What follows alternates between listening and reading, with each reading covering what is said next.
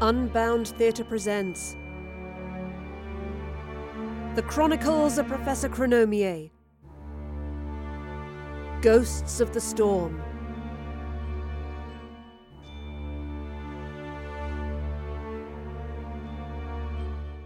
Written by Dario Knight and performed by Erica Sanderson.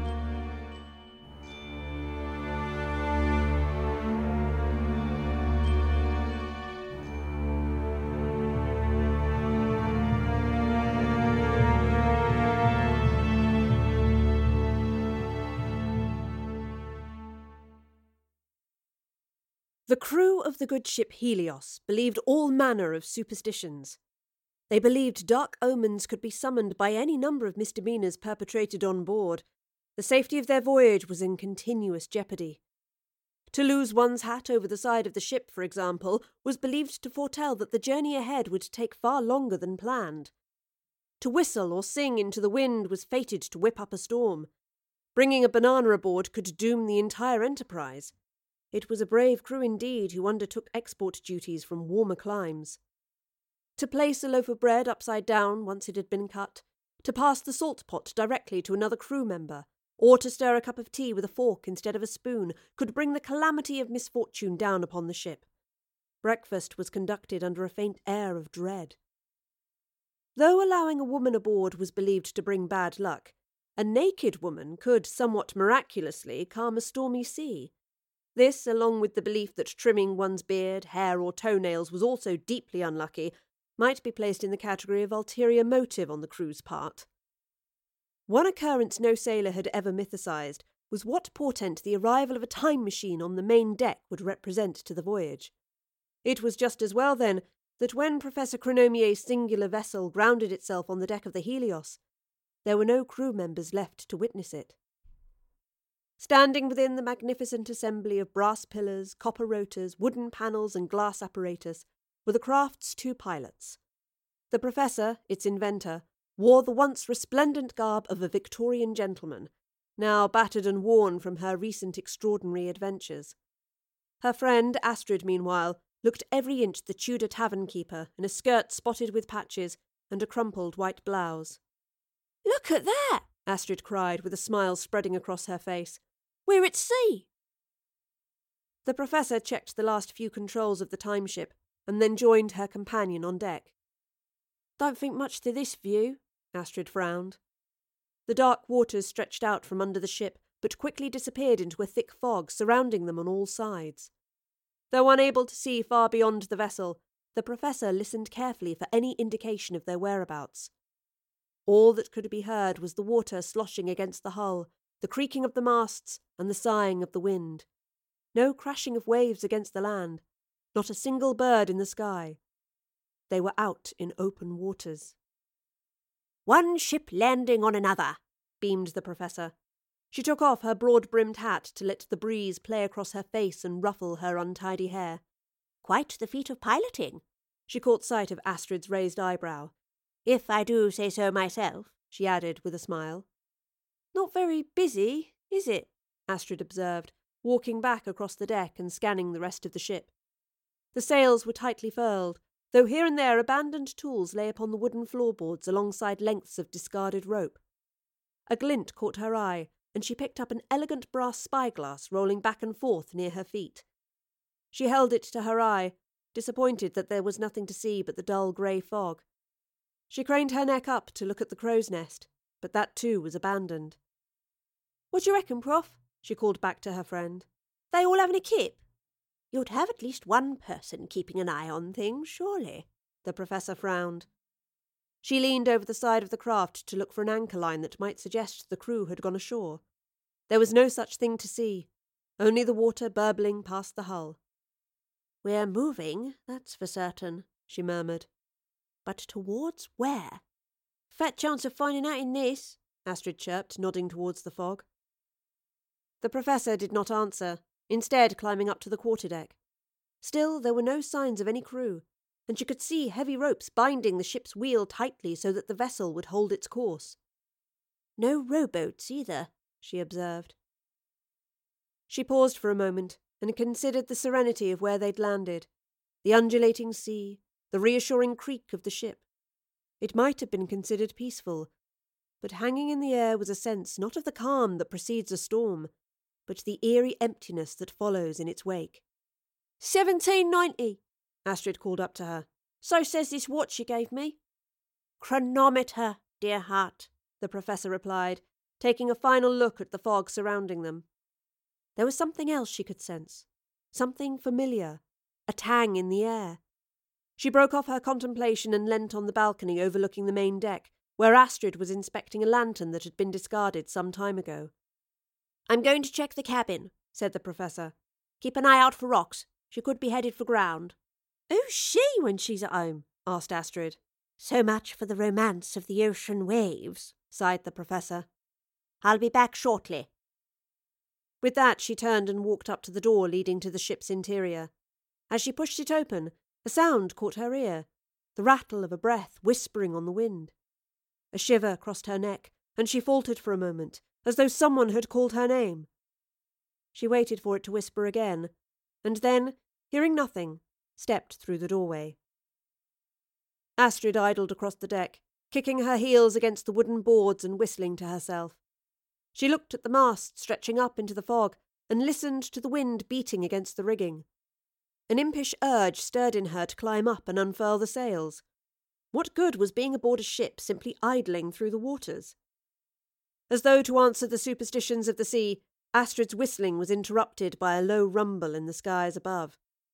She paused for a moment before a flash of light illuminated the underbelly of the fog hanging across the horizon, and a louder rumble followed behind.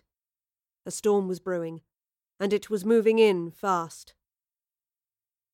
The Professor, meanwhile, had made her way through the mate's quarters and entered the captain's cabin.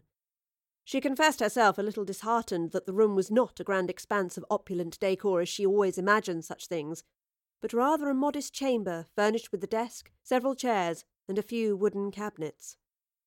Behind the desk was a grubby window through which she could see the blanket of grey fog and the dark water beneath it. She took the liberty of seating herself in the captain's chair and then inspected the drawers of the desk. To her surprise, the key to the top drawer had been left in the lock. She turned it and pulled the drawer open, finding a pile of papers inside a leather-bound book. She removed the tome and laid it open on the desk. This was the log the captain had kept of the voyage. She leafed through the pages of ornate cursive writing and settled on a passage written in a rather more erratic hand. It was the signature of a worried author. Something had spooked the captain. She began to read. Out on the deck, Astrid stood looking out across the port side. She scanned the water for signs of rocks and then glanced back up at the sky as further flashes of light illuminated the clouds and heralded growling thunder. All at once, the wind dropped, and even the sounds of the sea and the creaking ship seemed to soften. Astrid braced herself, sensing some incoming danger, and sure enough, a second later a bolt of lightning shot straight across the sky. She turned sharply to starboard and surveyed the grey abyss beyond. Slowly, as the groaning of the ship's timbers once again filled her ears, a shadow began to form somewhere within the bank of fog. 13th of June, 1790. I have until this time, the captain's journal read, regarded the superstitions of my crew with little more than respectful scepticism. Their customs and their quirks have been observed in all good humour, but I fear I have underestimated the potency of the omens they routinely warn against. For some days now, the men have reported sightings of a ship on the starboard horizon, appearing and then disappearing within moments of being sighted. I have dismissed it as a trick of the light, some form of mirage, but this evening as I watched the sun set, it could not have been clearer to my eyes. Silhouetted against the amber sky, I was certain she was there. I could spy her through my glass, and no sooner had I blinked, she was gone from the waters. I swear upon my soul, in spite of the ridicule my rational friends would heap upon me, that I have seen the Flying Dutchman. The shadow in the fog began to take shape. Astrid held her telescope up to her eye and studied it keenly. Well then, she muttered to herself, come to rescue or to raid? The silhouette grew sharper. It was the outline of a ship.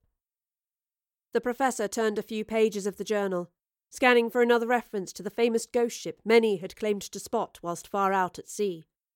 She spotted the name of the Dutchman and read from the top of the entry. 16th of June, 1790. Inclement weather has hampered our progress, and I fear we may be some 5 days behind our schedule. An uneasy pallor hangs on the faces of the men. Each of them now claims to have spotted the infamous Dutchman shadowing us on the horizon. It takes all manner of coaxing, or indeed bribery, to keep them above deck longer than is necessary. They cower in the hold. Outside, the sky was darkening. The professor had been wrong in her assessment of the stillness in the air. If it had indeed been the wake of the storm, it was to become the prelude to another. Astrid's gaze was fixed on the ship on the horizon, now emerging from the fog. The timbers were dark, almost black, and the sails were dirty, ragged and torn. She could see movement on the deck, but the figures were somehow indistinct. The thunder rumbled on, and the wind grew stronger, rushing against Astrid's face. She was certain, somewhere within the breeze, she could hear something not born of the sea. A chill on the back of her neck caused her to turn, and the sight before her almost sent her reeling over the side. She was no longer alone on the deck. Surrounding her were the crew of the Helios, shimmering in the darkening light. Astrid was surrounded by ghosts. I have taken it upon myself to keep watch, the professor read on, and my attentiveness to the task has borne another sighting. It was closer than before, much closer. I could see her clearly this time, her decks blasted and scorched, her hull impossibly damaged. There was no way such a vessel could not sink beneath the waves, yet on she sailed. And then I saw them, her crew, her wretched, God-forsaken crew.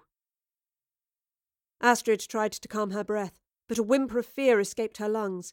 She watched as the phantom shades of the Helios's crewmen abandoned their tasks and slowly gathered on the starboard side, looking out to sea. She followed their gaze and realised that they too could see the mysterious vessel sailing on the horizon. "Hello," she stammered, having turned to one of the apparitions beside her. He was a young man, barely more than a boy. There was no indication that he could hear her, and indeed she could not hear him. He was mouthing some terrified question to a much older man beside him, who looked as though he was staring into the underworld. The screams, the captain recalled. Such screams, I pray, no man may be so tortured as to yield up to his maker. I hear them even as I write, though the Dutchman has been claimed once again by the sea. I beg that it remain there, for never was such a sorrowful sound to be heard than the crew of a doomed ship screaming out their pain. The professor turned the page. A trail of ink blots led her eyes to two simple lines of scrawled writing in the middle of the paper. 17th of June. She has come for us. Abandoned ship. Out on the deck, Astrid lowered her eyeglass. The ship on the horizon was turning with the wind. Its tattered sails billowed. It was headed straight for them. The ghostly figures populating the Helios began to panic, running back and forth in a silent frenzy. She watched as a tall man in a grand coat stepped out onto the quarterdeck. It was the captain. He yelled silently, and the crew calmed, looking up at their commander for instruction. Astrid squinted at the captain, hoping to read his lips, but could discern nothing. However, it was soon clear what he had ordered his men to do. They began rushing for the sides of the ship. All at once she could see the silvery outline of a rowboat being thrown down into the sea, the crew jumping overboard after it and clambering inside. Boat after boat was sent down to the water, and they bobbed up and down, the ghostly remembrance of events past not synchronised with the bobbing of the real water. Astrid could only look on as the crew hurled themselves into the sea. Some swam for the boats and pulled themselves aboard. Others simply writhed in fear, their flailing arms not disturbing the waves as they descended beneath them. The sound returned and pulsed in Astrid's ears, ebbing and flowing like the tide. She guessed at its origin, but breathed steadily and told herself she must be wrong. She had to be wrong. She looked again through her spyglass and focused on the other ship. She could see sailors drifting across the decks like shadows. Another crew of the damned. She fixed her gaze on one of them and gasped in horror at the tormented expression upon the man's face. And so the sound became all too clear, whether summoned by the crew of the abandoned Helios or by the phantom ship approaching at speed. The air was filled with screaming. In an instant, the Professor burst through the door up on the quarterdeck and saw Astrid looking out to sea. She followed her gaze, took in the sinister apparition approaching, and then broke off and descended back onto the main deck. She walked up to Astrid, whose face was pale. "Astrid," she said as tenderly as she could, "what's happened?" "The crew," Astrid whispered, trying not to sob. "I saw them. They jumped overboard." "How could you?" the Professor began, but she was silenced when the sky above lit up and let out a roar of thunder. A stream of silver light was hanging across the firmament, and the Professor's question was answered. "The Time River," she said, recognising the shimmering light from the temporal waterway through which her time ship sailed from one part of history to another. "It's come to meet the sea." A bubbling noise broke her concentration, and she span around to look at her machine. The multicoloured liquids within the glass apparatus atop the wooden control banks had begun to boil, sending trails of vapour across the maze of tubing winding around the craft. An ethereal humming was rising, reverberating along the brass pillars of the frame and towards an hourglass suspended in a gyroscope at the apex of the pillars. "How the hell's that happening?" Astrid gasped as the Professor dashed across the deck and jumped at the controls. "She's picking up a temporal disturbance," she reported, reading the instruments carefully and adjusting all manner of dials and levers. "And it's a big one at that." A moment later, Astrid was at her side. "We ought to leg it, Prof. There's nobody here to save. Let's scarp her." "I fear trying to effect a departure might overload the controls," the Professor frowned, flinching at the heat radiating from the wooden panelling of the control banks. Her eyes glanced back to a fluctuating dial. "The chronoparticle readings are phenomenal." "The what?" asked Astrid. "I'll explain another time," the Professor muttered. "Right now I think we'd better brace for impact." The Dutchman was upon them. Its bow surged forward, but instead of smashing the Helios's deck to splinters, it glided through it, a silvery glow forming where the outline of the ghost ship intersected with the corporeal one. Astrid stood open-mouthed as the dark apparition sailed on, consuming her, the Professor, and the time machine. Amid the shimmering haze that now engulfed them, she could see the interior of the Dutchman, as though she were flying through its walls in a dreamlike state. "What's going on?" Astrid yelled. "It's the Flying Dutchman," the Professor explained. "A legend of the seas. A ghost ship unable to make port. It's doomed to sail the ocean forever. The vessel of the damned." A spark of static erupted from the controls, and the Professor began making more adjustments. Above them, the streak of silver light in the sky was growing wider, spreading out towards the opposite ends of the horizon and spilling shimmering energy onto the two ships. The Dutchman sailed on, its cabins passing by to reveal the shadow of its main deck, replete with screaming crewmen. Astrid looked away in fear.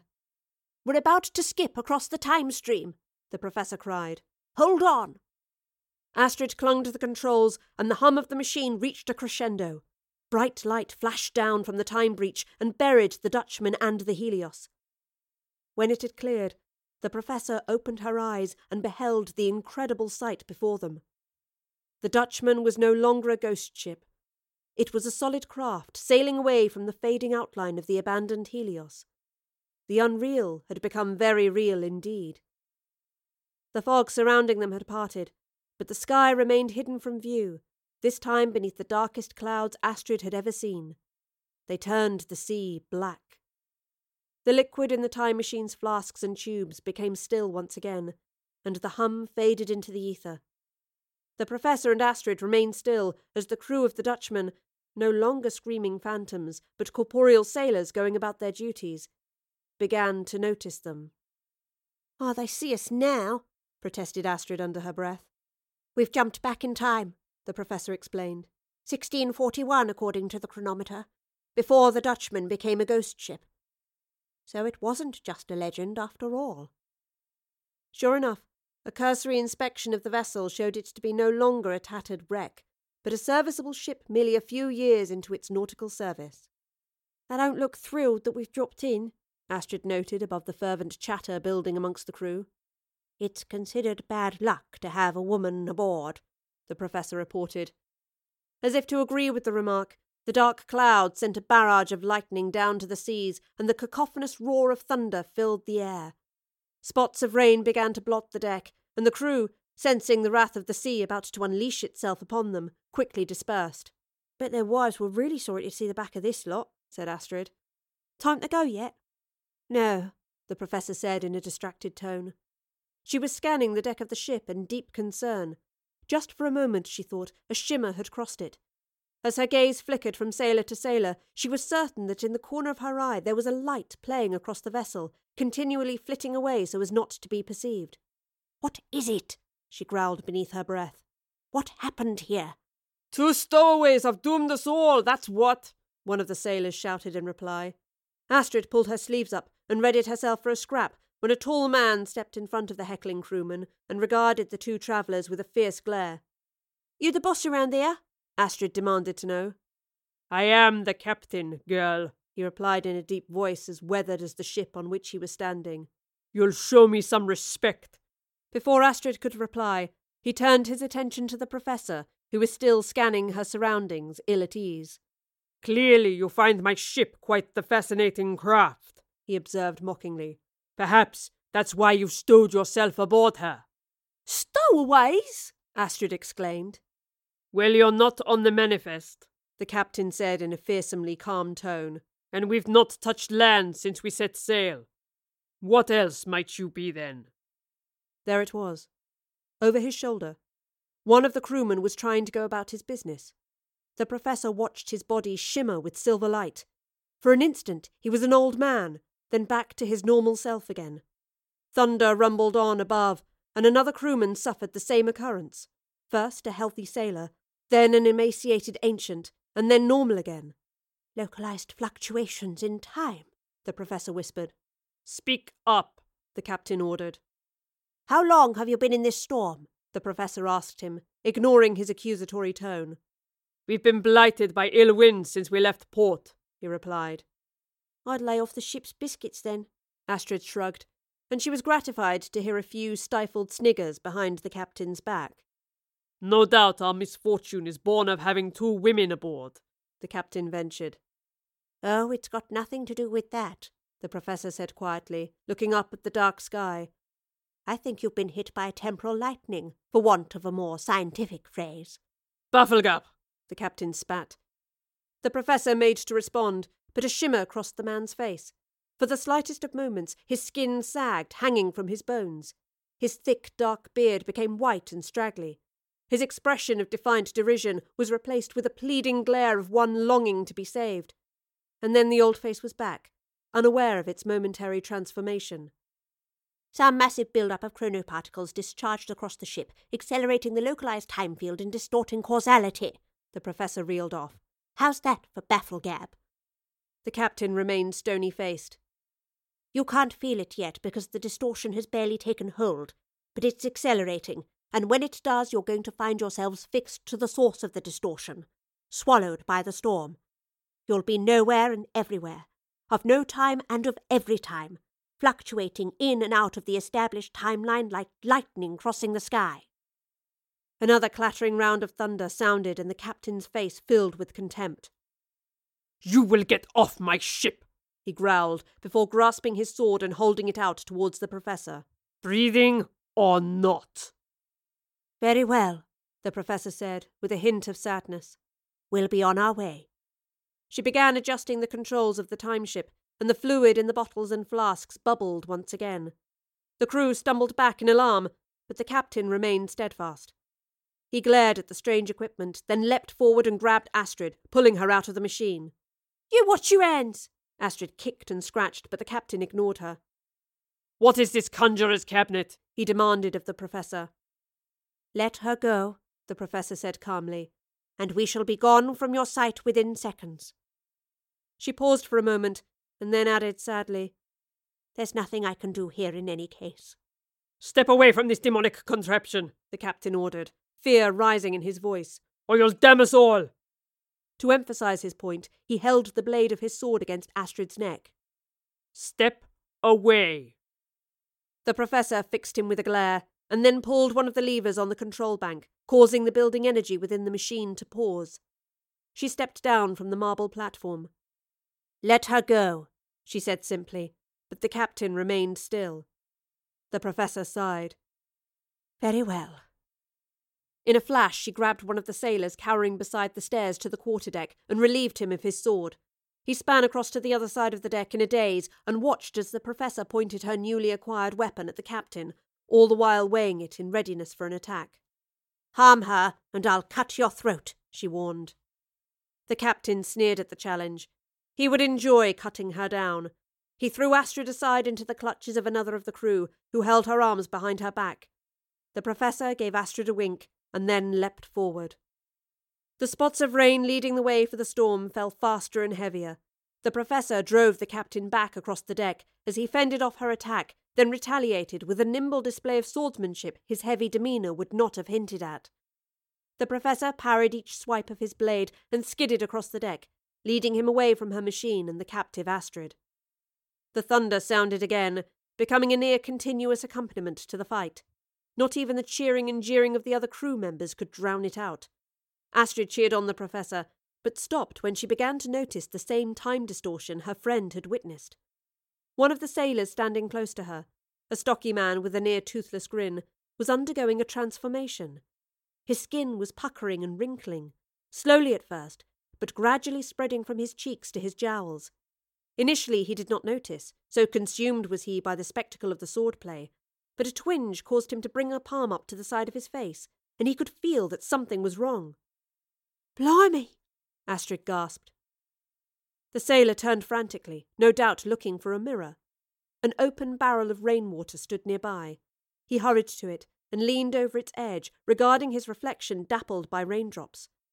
He whimpered in shock and staggered back, knocking into another spectator of the unfolding duel, who turned in anger at the interruption, but quickly changed tack when he saw his prematurely aged colleague. Gradually a wave of panic formed among the crew, not all from the same source. There were other men dotted around the ship who'd undergone the same ordeal. Time was catching up with them. The professor had no interval to consider the growing disquiet. The captain was a fierce fighter, and once or twice he had almost caught her off balance. She countered once again with a fast succession of attacks. The captain growled in frustration and threw a killing stroke at her head. She dived out of the way, grabbing hold of the rigging hanging from the mast and swinging herself out of harm's way.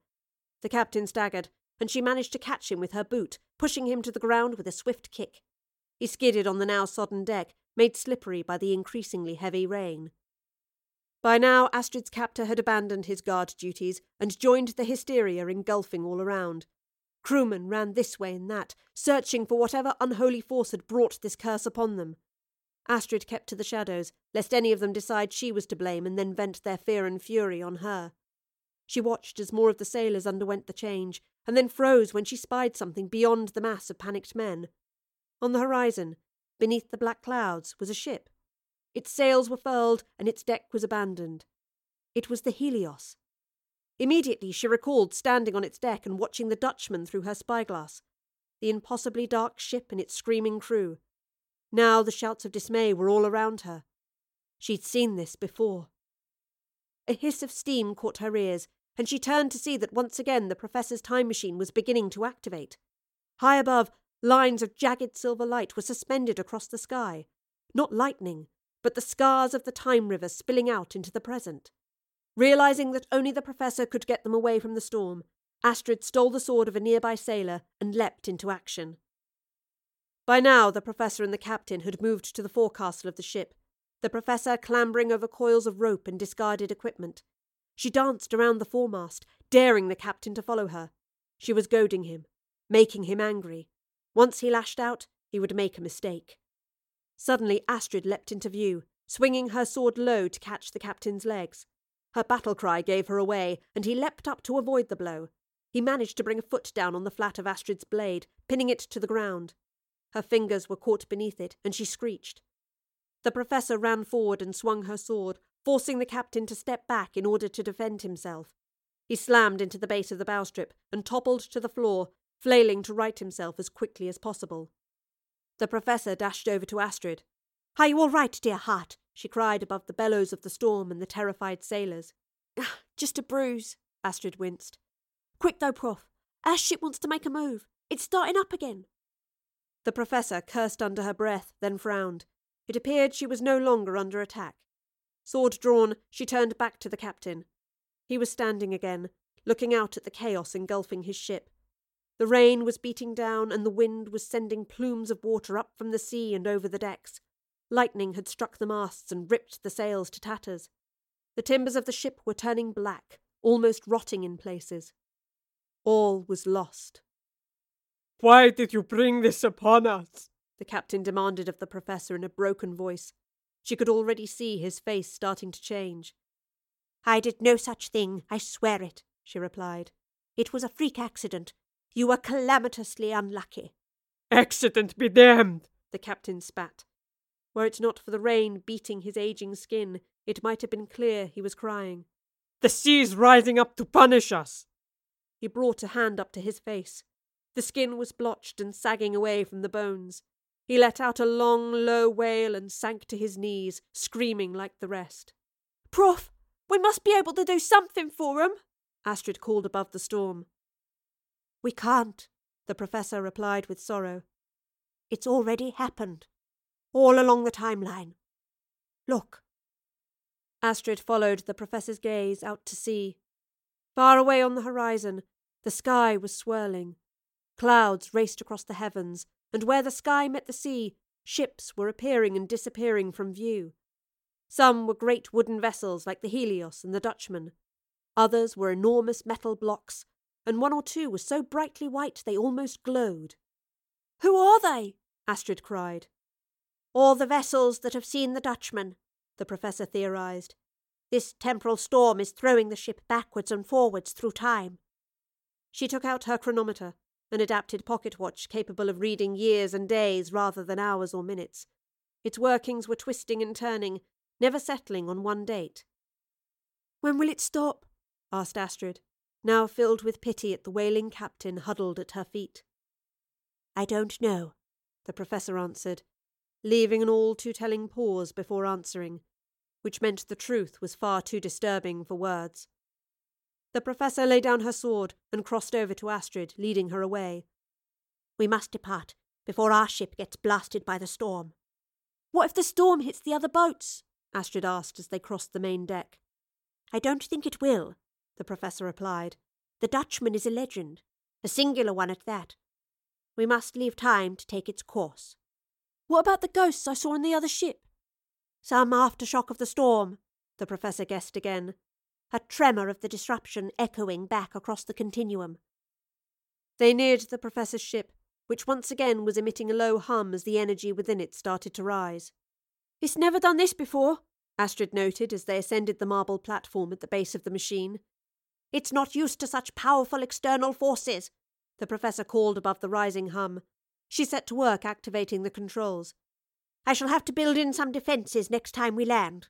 She reached up and took hold of the gyroscope in which the hourglass was held, pausing to look back at the crew of the Flying Dutchman, now doomed to sail the seas forever.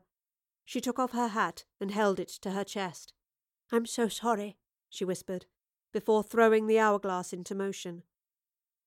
The copper blades which curved down from the apex of the machine to the base started to revolve. Up above, the streams of silver lightning were still frozen upon the skin of the sky. Just as the Professor's machine reached the point of takeoff, one of the streaks of light widened, and a howling scream descended from it. Astrid covered her ears, but the Professor listened. It was the sound she'd heard back on the Helios, the peculiar strain that seemed to call to her. She pulled one of the machine's levers back, and the departure process stalled. "Prof," Astrid called to her mesmerised friend. The Professor listened to the unearthly wail, as somewhere within its piercing screech, a voice started to form. "Elizabeth," it said simply. The Professor's eyes widened. It was a voice she recognised, one she had not heard for a great deal of time. "It can't be you," she whispered. The streak of light began to narrow again, and the screeching dissipated into the air. The Professor took a moment to fight off 1,000 memories streaming into her mind. "What is it?" Astrid asked, seeing her friend's pained expression. "Nothing," the Professor lied. "Just a ghost." She threw the lever back into position, and the time machine took off, disappearing from the deck of the ship in a blaze of silvery light. The perpetual storm continued to rage as the crew of the Flying Dutchman sailed onwards through eternity.